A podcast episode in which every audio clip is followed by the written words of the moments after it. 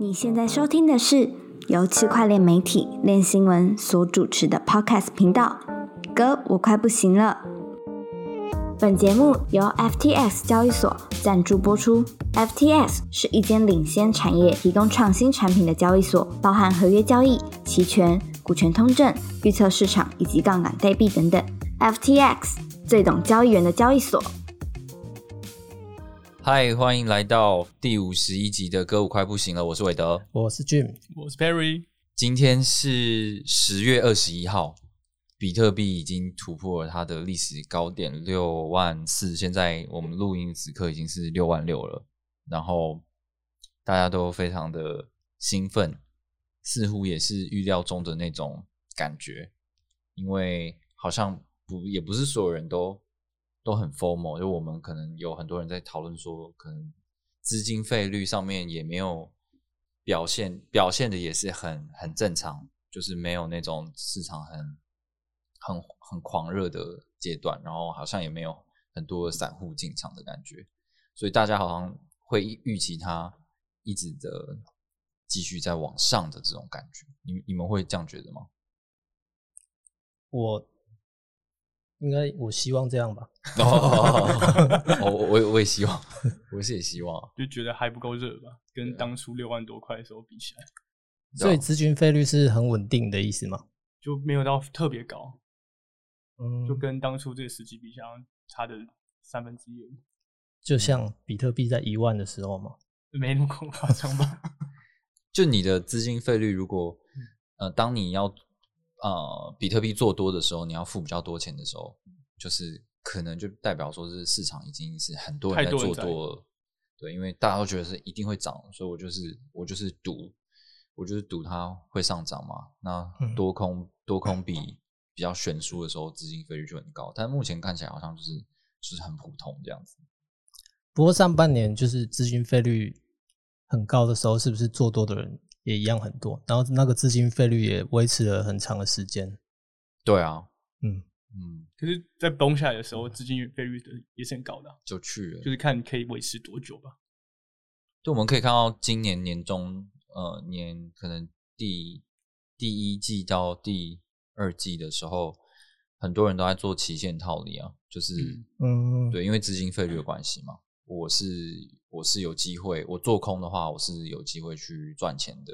然后这这个这个好时光的确维持了一阵子啊，对，但但目前看起来那个市场还没有 formal 到可以做这件事情的时候。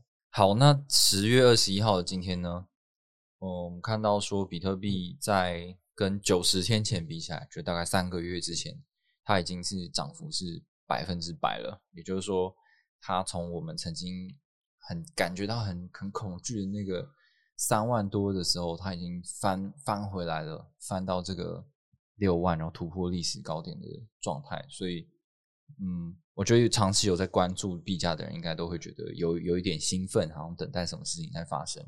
那它伴随的最重要的事情就是，诶，美国的比特币期货指数 ETF 就是第一家成功上市，就 ProShare 成功上市。那其实在这这之前，我并没有特别期待啊，就想说谁要买的东西啊。但是看起来，呃，无论是就是对于从这消息面对市场的激励，或者是它实际上的这个交易数量，其实都呃交易量其实都蛮蛮惊人的这样。所以它呃开市后的连续两天交易量都非常大，然后在它开盘之后呢，也都刺激了比特币让它涨上来这样。那所以，我们今天主要主题当然就是会聊一下 ETF 的事情，有关于它的啊，大家对它评论跟一些它市场表现。那除此之外，我想也问问看两位，就是在这周有没有觉得有什么比较有趣的新闻？除了 ETF 以外，除了比特币一直涨以外，这一周因为刚好礼拜六是我上班嘛，就我在写新闻，然后那一天刚好比特币 ETF 说已经过关了。嗯，所以就是我那一天就是要处理这新闻，然后印象也是最深。嗯，然后最深的还有就是比特币又破新高了，这样子。嗯，它现在的市占率也是到四十三、四四十四趴嘛。嗯，跑的有点慢吧？我已经四八了嘛。我记得昨天看昨天看已经快，现在我看是四十六点八，对，但但以过去来说的话，它也它也不是在一个很很高的状态之下，就是历史上多数时间它都有在五成以上，可是就以太币。以太币的市市值大幅增加，然后很多的新兴供应链出现之后，它感觉就就一直在维持在，就是可能四十到五十这个水准，甚至更低。这样前阵子是更低嘛？三级。对。那 Perry 呢？我我其实那个周末的时候有看到有人用高价去购买一个 Crypto Punk，对我一开始觉得没什么，就是好又是在炒炒 Crypto Punk，结果。这个 Crypto Crypto Punk 拥有者在二十号的时候就讲解一下为什么他不愿意买，然后觉得他不愿意卖的理由就很很酷哦。我觉得也因为我没有写这篇新闻嘛，然后这篇新闻好像也蛮受欢迎的，就点点击率蛮高。大家好像对于说哇，你已经赚那么多钱了，你你为什么不愿意？而且因为 NFT 高价 NFT 最怕一件事情是有价无市嘛，就是它价格被标的很高，可是其实。根本就卖不出去，没有流动性这样子。但是它是人家已经就是跟你说了，我就是拿这么多个 ETH，我要给你买。它那个价格是多少？你记得吗？两千五百 ETH，两千五百 ETH，对，大概九百五十万美金。对，非常疯狂的一个价格。但是这个人他他决定他不要不要卖出去的理由是什么？就他就觉得他已经在 NFT 的产业中使用这个 Crypto Punk 当他的身份象征。然后做了很多发言啊，一些自己创建一些自己的道，然后一些 NFT 展示品的平台，他觉得已经做了很多事情。他利用他本身的行为带来这个对这个 Crypto 产生很多的品牌价值。嗯，对，所以他觉得这个价值是高过两千五百个 ETH。那蛮屌，蛮屌。对，我觉得就是他已经是人 NFT 合一了，就是。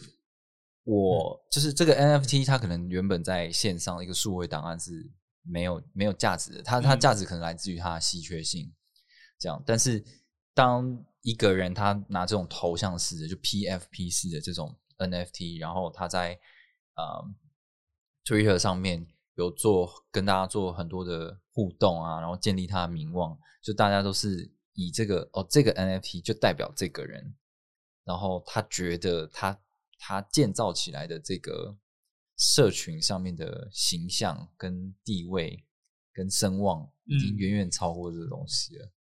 对，但他其实他提到一些他创办的东西，还有他自己参与的一些道，其实我看推特都是没什么追踪者，有啊，顶多上千个，然后有些还几百个而已，就觉得好像其实没没那么大的人气。哦，顶多他的发言吧，对，但。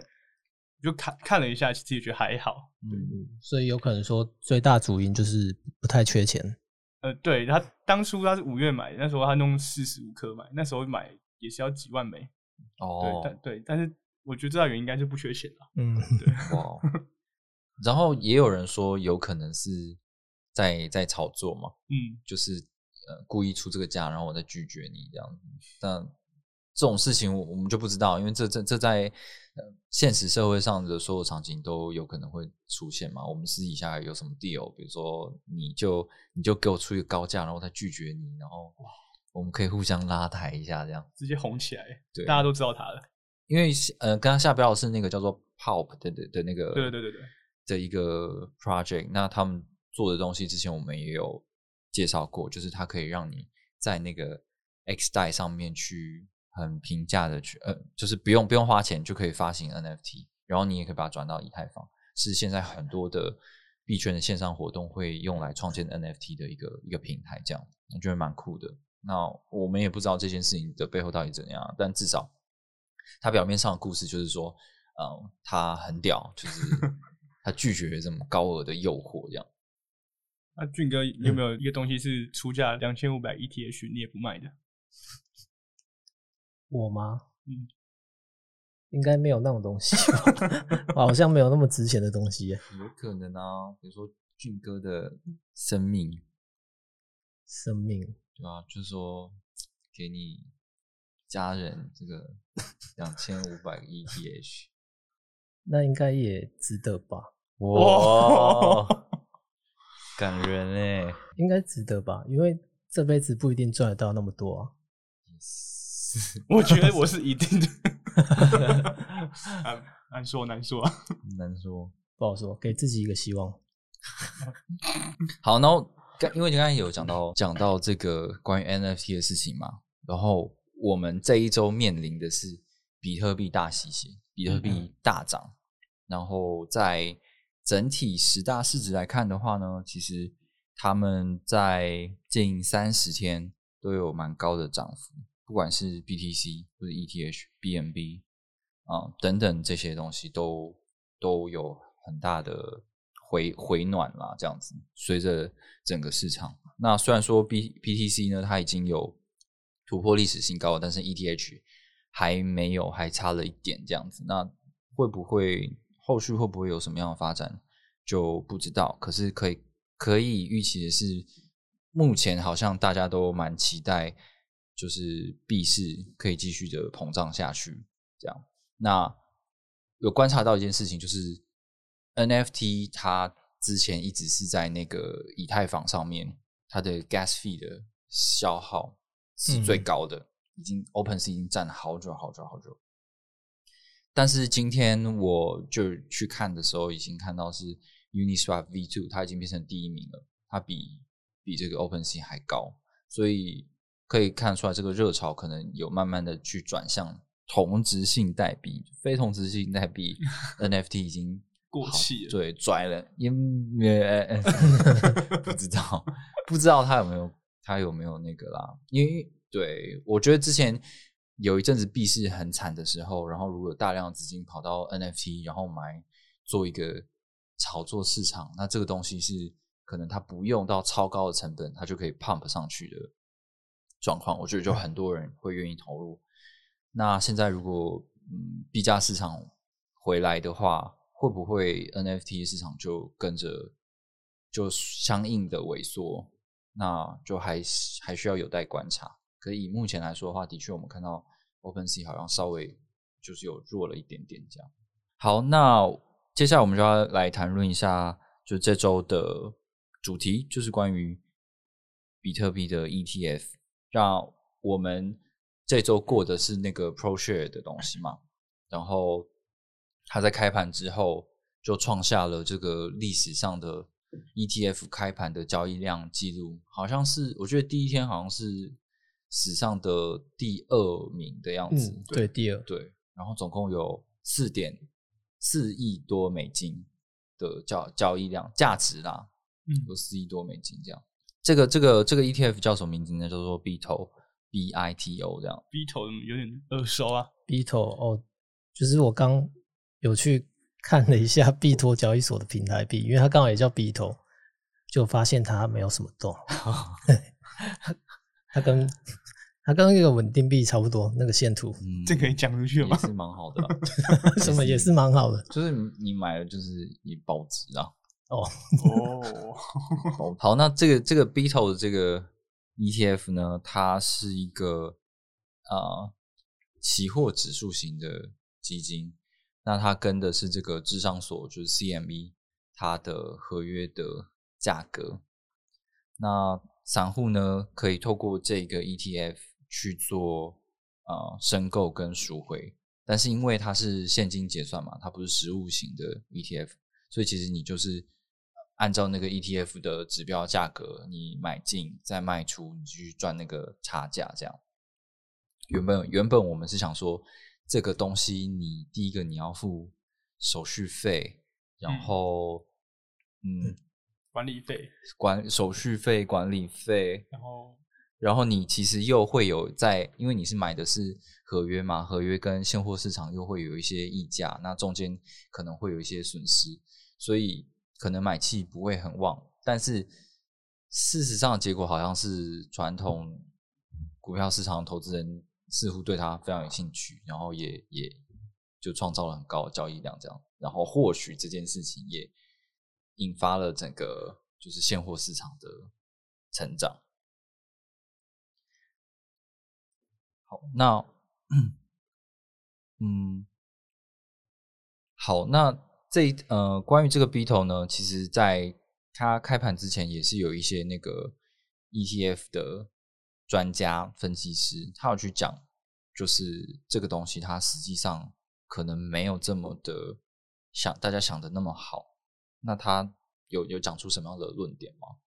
嗯，最主要的论点还是因为它是以期货为标的嘛，以期货为标的的问题就要看它背后标的跟现货通常是正一价或是负一价。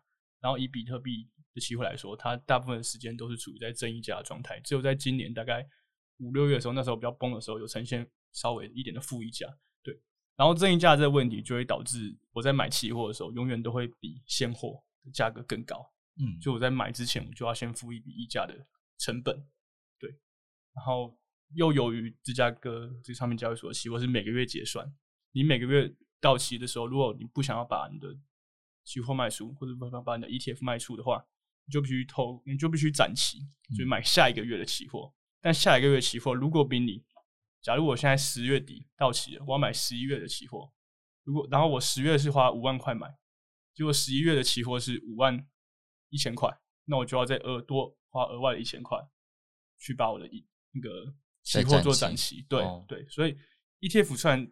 它并不会这样的操作，但它其实背后的标的就是期货嘛，对，所以它会这个这个展期的费用的损失就会反映在 ETF 上面，嗯，所以所以投资人在买这个 ETF 的时候，就会每个月都会受到一点这种展期费用影响，嗯，除非它是负溢价，那以目前来说，这个市场来看不太有负价可能，嗯，对，就是 ETF 的基金，它会。在一一段期间去适时的做一些调仓，然后反映在它的这个指标价格上面嘛。所以刚刚有谈到这个呃和呃合约到期之后，然后它会有一个展期费用，那这个展期费用的成本呢，就会直接呈现在那个指数上面。所以你不见得说，比如说比特币在这一期跟下一期，然后可能涨了四十 percent 有这么多好了，可是你的指标上面其实没有办法。有这么大的一个涨幅，因为它还是有一些成本的问题。对，这是最主要的问题。嗯然后还有常常会有人把它拿来跟灰度的 GBTC 对去做比较，说，嗯，我的 Pro Share 只有零点九五的管理费，对，但 GBTC 要两趴。但其实如果你再把展期费用算进去的话，你一个月算零点五帕的话，也还是比 GBTC 高很多。对，所以很多人不看好。对，但看起来好像。结果就是，不管怎样，就是它 交易量很大。我我你明明，如果你稍微会的话，你美国也有也有 Coinbase，对，你不会用 Coinbase 的话，至少你有你有 Robinhood，你可以玩那个差价合约。那就到底为什么大家会想要？这这个，毕竟我们是在在在亚洲，在台湾嘛，然后我们也不是那个美国传统股市的的投资人，就。就可能他们有不一样的考量，都不知道。但是以我我们这样从第三者的角度来看的话，会觉得嗯，好奇怪，你为什么要去买这个？但是 可能最简单的解释的理由就是要了解区块链是什么，要了解比特币是什么，有点太麻烦了。我还要去弄钱包啊，或者是弄一个 App 啊，然后重新申请一些我这很不了解的东西，然后还要打钱进去再买，这样他倒不如就是直接到他最熟悉的这个。股票交易市场里面，然后一次完成他想要买比特币的这件事情，或许或许是这个原因吧。或许他根本没有看他背后标的是怎么样进行，也不知道他是每个月结算。我不知道哎，我不知道，应该不会。对啊，应该不会这么。就像你买零零五零，你可能也不知道背后的股票是什么，但它会涨。你只知道它的台积电很涨，很涨，很涨。好，那这呃，这这个这个这个 ETF 呢，它受到看起来是受到市场大大大量欢迎啊。那俊哥也很用心，他去找了那个 SEC 主席 Gangster，还有这个 ProShare 这家公司的，他应该是他的执行长吗？还是什么？嗯，对，他的执行长。对，然后他们有针对这这一档 ETF 去发表一些看法，他们说什么？他们他们一定是说期货 ETF 比较好的嘛？他们总不可能说我知道现货比较好，我还推出期货 ETF。嗯，但是他们还是有提到几点。这个 SEC 主席 Gensler 他说，他提到比特币期货其实已经上线满四年了，就是二零一七年已经上线智商所 CME 了，所以比特币期货这个产品基本上已经没有什么问题了，因为已经监管四年了。然后再来就是 Gensler，他曾经也在监管期货的这个 CFTC 担任主席，嗯，担任四年，所以他觉得很放心吧，对期货比特币期货这个产品。嗯，那最后一点就是 SEC 他们也可以透过一九四零年的法案。投资公司法来管来监管这个 ETF，嗯嗯，这是他提到三点。那 ProShare 执行长他他觉得市场有点错误理解比特币现货 ETF 这件事，嗯嗯，他他提到很多专家都觉得期货其实对价格发现来说是个更好的领域，更好的产品。然后他他有提到智商所的期货交易量其实比美国的。各交易所都来的高，嗯，他提了这两点，可是第二点有点有点疑虑啊，因为美国其实美国人其实不太能交易，不太能透过加密货币交易所去交易期货。对对啊，对啊，就好像呃，我如果我们看那个 Screw 上面的那个数据的话，的确 CME 是最近它的交易量变得第三吗？变得很高，好像第二还第三，对，然后。另外一个美国交易所就是 Kraken，他们的交易量就比较比较小嘛。那我觉得这很多都是监管的问题啦。如果你真的都大量开放的话，我我我觉得 CME 不一定有有优势这样。然后有另外一个新闻是 FTX 他们收购的那个一个叫 Ledger X 的一个一个交易所嘛，那它是可以合法交易衍生品的。但是当然在这个他之所以能够合合法交易，肯定是他对于投资人呃的资格跟额度可能会有一些限制，这样子。那这个 FTX US 要怎么样利用这些他收购这些公司得到这些执照，然后为美国的衍生品市场带来更多不一样的变化？我觉得就是还是蛮值得后续观察的啦。因为看起来好像美国的衍生品是大家都很想打进去的地方，不管是币安或者是。FTX 或者是 Coinbase，他们其实都有这种目标嘛，就是我想要做到衍生品，这样这个市场看起来是非常大。而现在踏出的第一步就是对，就 ProShare，对。之前这个这一家好像被排在很后面，就是没有预料到第一个上市的会是他。对啊，因为我们现在看到那个彭博有整理一张表嘛，就是从十月十八号。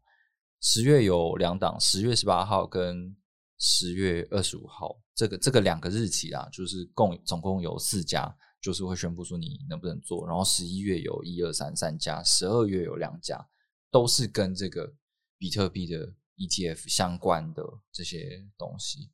那因为这个议题其实从二零一八年就开始很多。很多公司都在都在申请，然后一直一直没有过，一直没有过，不管是现货的还是期货的。那现在看起来就是就是过了，这样，而且是就破血。啊，这之前那个应该蛮干的。然后我其实我们也有写新闻嘛，就是 Grayscale 会度他们自己也也有说传出说要提出申请，因为他们的 GPTC。跟那个 ETH 嗯，多多多多少少都有某一种某程度的折价，就是负溢价这样。那他们很想要解决这个问题，就是转型成 ETF，然后让更多人可以更自由的去去买卖这样。所以听说他们也提出了这个 ETF 的申请啊，但他们是想要做现货的，是吗？对他们之前传出提申请，然后。昨天晚上发新闻稿说，确定会确定已经提出现货 ETF 的申请，然后就是他们的母公司 DCG 有持续在买他们的 GPTC 嘛？因为可能是因为负溢价的关系，对太严重的关系。然后现在就是上限已经拉到十亿美金了。嗯嗯，上限十亿美金，然后现在大概买到三点多亿吧。嗯哼，就是他们还可以再买六亿多的意思。OK。哦，好啊，那就不知道，不知道现货 ETF 会不会过啊？但是如果它真的过的话，可能它的它对市场的帮助又更大。但是这个其实对 SEC 就是一个挑战嘛，它就是想要保护投资者，所以他会觉得说，我用 CME 的这个合约指数来给你们做 ETF，对我来讲是比较安全的，因为它是已经被监管过的东西，而我就是只是监管这个这个东西而已，我我不用就是铺路风险在一个全世界同步的那个实物的市场，然后可能会有风险这样，但是我们。在币圈也有一阵子啊，就知道说，就是监管这个东西，或者是接受度监管的接受度这个东西，看起来长期来看，它是逐年的一直一一直一直在变得更更开放、更开放。但中国的话，可能是我觉得另外一回事啊，就他们有他们祖国，嗯，应该说国家政策导向的考量啦。对，但是如果以美国为例的话，我我感觉是。越来越开放，然后亚洲一些国家，比如说呃新加坡或日本或台湾，其实都有更细的一些法令出现。我我觉得还个人还是蛮乐观在看这些东西的。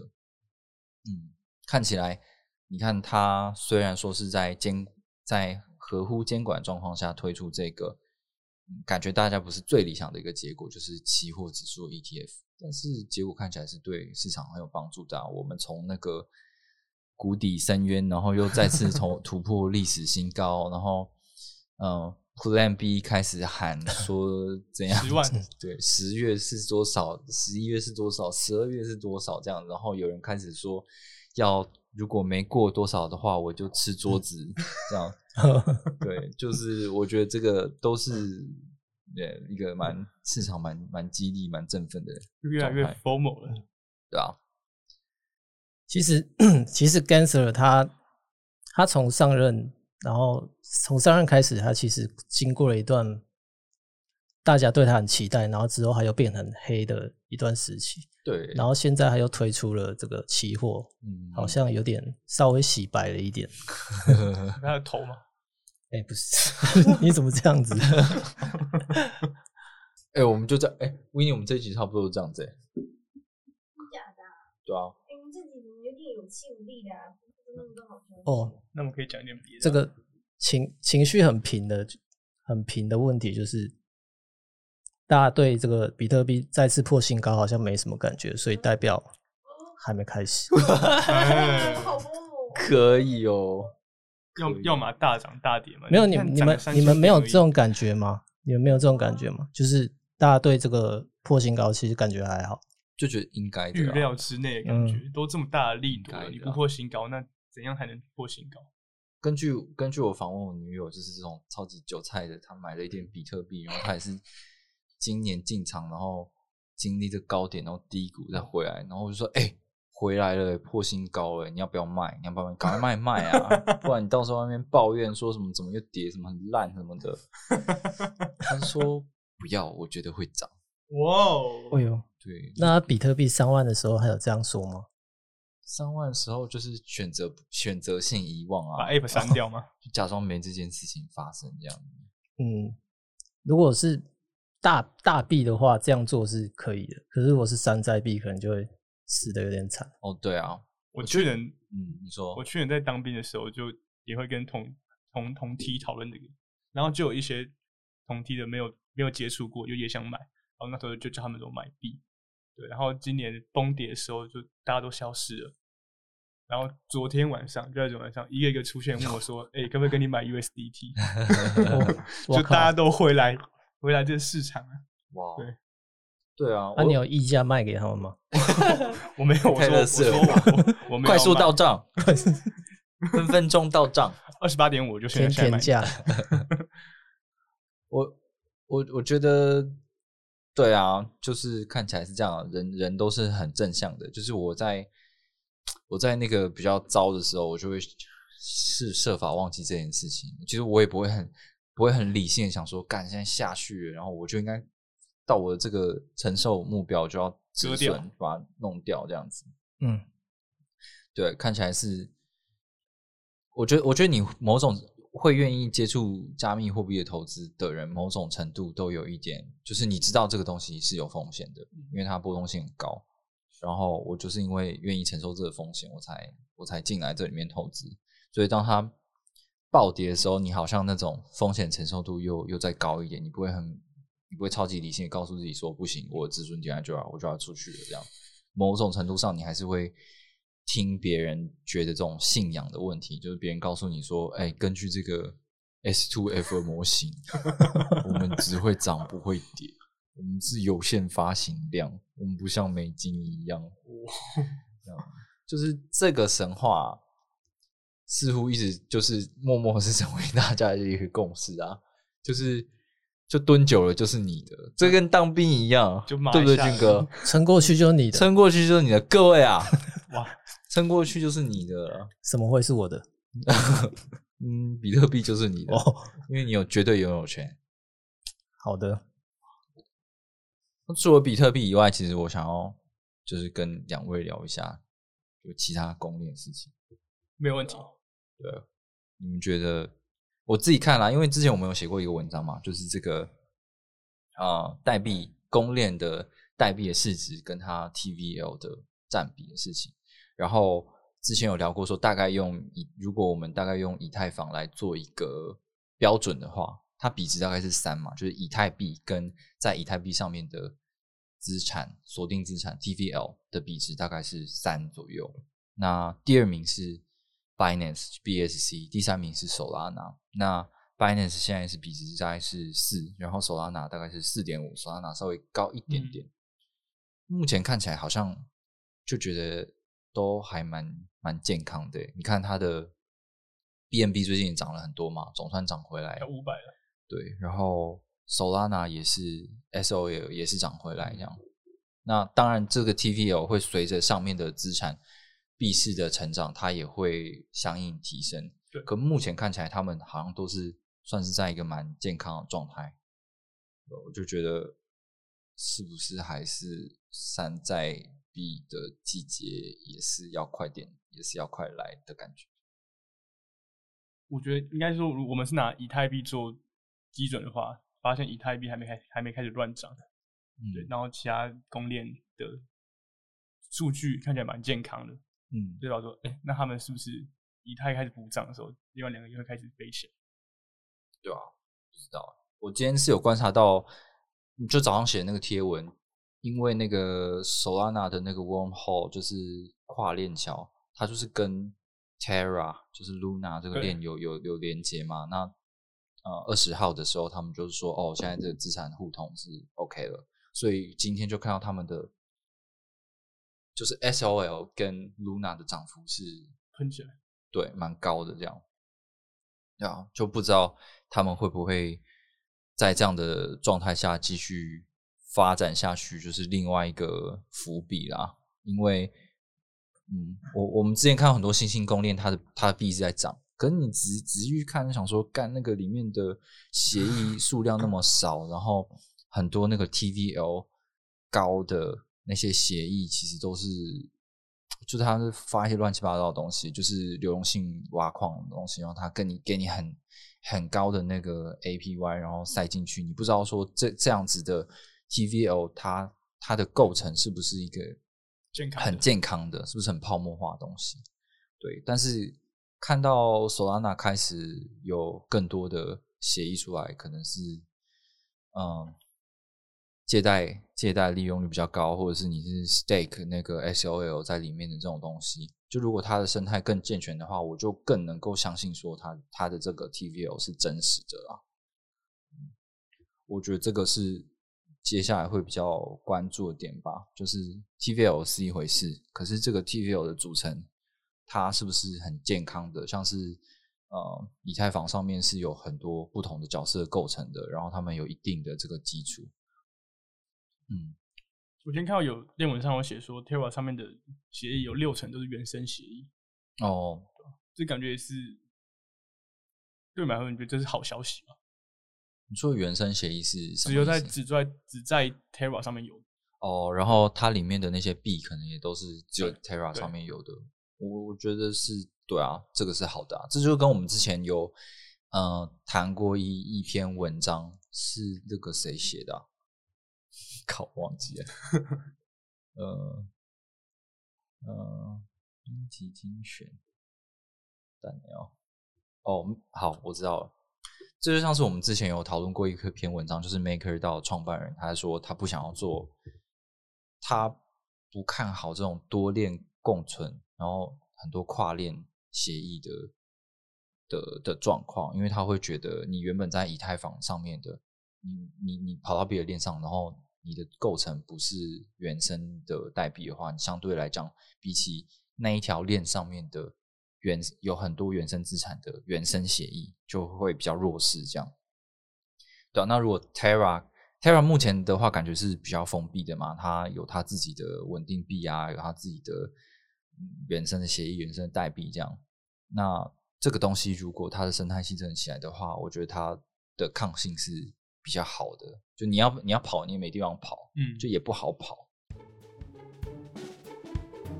百倍、千倍币的币圈传说，总让你昏头吗？梭哈、all in 却惨赔的故事，有人在乎过吗？S 交易所提供类定存商品，平均预期年化八到十趴，透过债权来帮用户做到更好的资产配置。搭载 s a b a b l 钱包系统，凯金银行信托已运行十八期，安全零事故，投债权让你的资产配置更健全。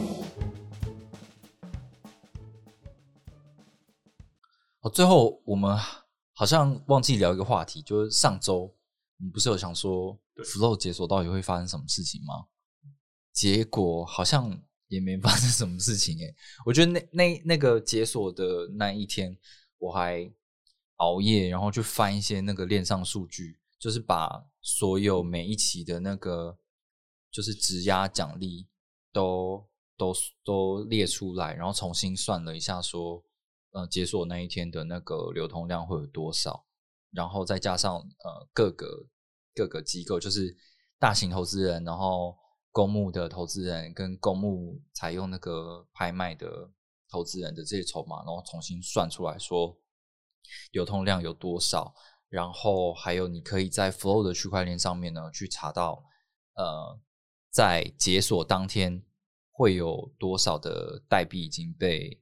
释放了，就是因为他们选择质押的人可以选择接受代币嘛？这样，呃，算很多数据出来，那个、那个、那个量当然是很大，就是你会觉得这个要要砸，应该也是砸的。但是当天其实发生了很多事情，譬如说，CoinList 它在解锁的时间之前，它就开始让人家可以交易了，然后有很短暂的时间发生那个大幅跌价，可能到十块以下的状态。最最低航道，我记得六七八这个数字都是有的吧？对，可是后来又很快被拉回来，可能十二十三块。那目前也是维持在十二十三块。那解锁前也是十二十三吗？解锁前大概是十七吧。哦，对，所以所以它可能也没有跌到很多。现在已经快十五了，慢慢回来。解锁前大概十十七十八。对啊，因为因为后来解锁后之后，嗯。解锁的人有把代币就打到币安嘛？那币安的话，到账是会拖一段时间，可是还是有人就是有有到账啊。到账之后，我觉得市场上也没有出现很大的买压，嗯嗯，就还蛮神奇的啦。感觉可能蛮多人都对他蛮有信心的这样。然后还有查链上数据，就是嗯，在十月的。哎，十九号也已经过了，就是还还可以再再，就是有又有一批解仓解锁的人，他可以在市场上卖。我记得那个代币好像大概有八十几万个吧，但看起来好像也没什么问题，就是大家都就这个市场好像蛮 OK 的。然后 Flow 原本好像有在办很多的那个 Flow 的 Fast Fast，嗯那个东西。看起来没有到特别特别的吸引 人，嗯，然后大家会说，哎，我我们很期待 Flow 可以在解锁之后呢，丢出一个很强大的消息，然后来救整个市场什么的。就结果是没有什么强大的消息啊，但是它代币价格也没有也没有掉，嗯，蛮厉害的。对，我们文章里面有写到说，就是 A 一六 Z 跟 AppWorks 听说他们好像都没有打算要在这这一次卖掉自己手上的纸币啦。那原因的话，多数也是因为他们有在参与那个节验证节点嘛。那这些东西都有一定的质押的额度的需求，所以他们如果想要一起共同营运这个区块链，然后获取这些质押奖励的话，就他们势必是得把币锁在里面。这样，我觉得这些大型投资人其实他们光是领这些呃呃区块奖励啊、质押奖励啊，就就可以赚蛮多钱的。原本想的是它可能会跌得更低一点吧，然后。反弹也不会那么快，嗯，结果就回来了。对，以以比特币来说的话，ATH 嘛，理论上来讲已经没有人赔钱了。对对，那理论上啊，有有，我想我想说可以赔的也不简单。你不要是买到多高？是极度右侧交易器。哦，有可能他专门做空的。哦，对，专门做空的就有可能这样。好，那我可以可以预期，如果这个市场如我们的，如果我们的想象就跟去年的这个年底一样，就是一路涨上去，涨到明年 Q one、Q two、Q 三，嗯嗯，Q 三好像就没有。那大家还会会很高兴吗？啊，可是要注意的一件事情就是这个。国税局有越来越多的法令，其实是开始会去关注你的这些加数位货币的投资的获利，所以我一直蛮想做这这方面的主题啊，然后也会找人来访问，就是跟希望可以给各个读者或者是听众有一个轮廓，说如果是按照台湾的法令之下的话，那我们在什么样的情形下，呃，会被刻到这个加密货币的？投资所得税，那我们应该如何去申报？那它又会如何计算？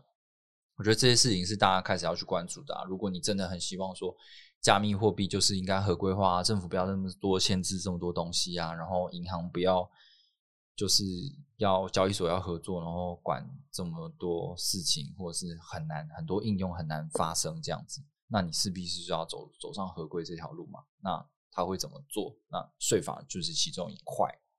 这样，我们二零二一年的牛市大概不看大盘的话，山寨币因为山寨币涨幅更高嘛，它大概它的涨幅大概都维持两三个月，然后就会崩跌。那希望这次的牛市大家都可以成功逃顶。那我们这一集的 podcast 就到这边，很感谢俊哥。我们不很抱歉，我们这一集。还是一个很那个没有那个情绪的那个，转到麻痹不是啊，就是最近就是比较，我会觉得比较无聊啊，你就是卡在那边，因为 NFT 的东西是你只能去想说，好，它有什么新的花招出来，或者它有什么新的这个。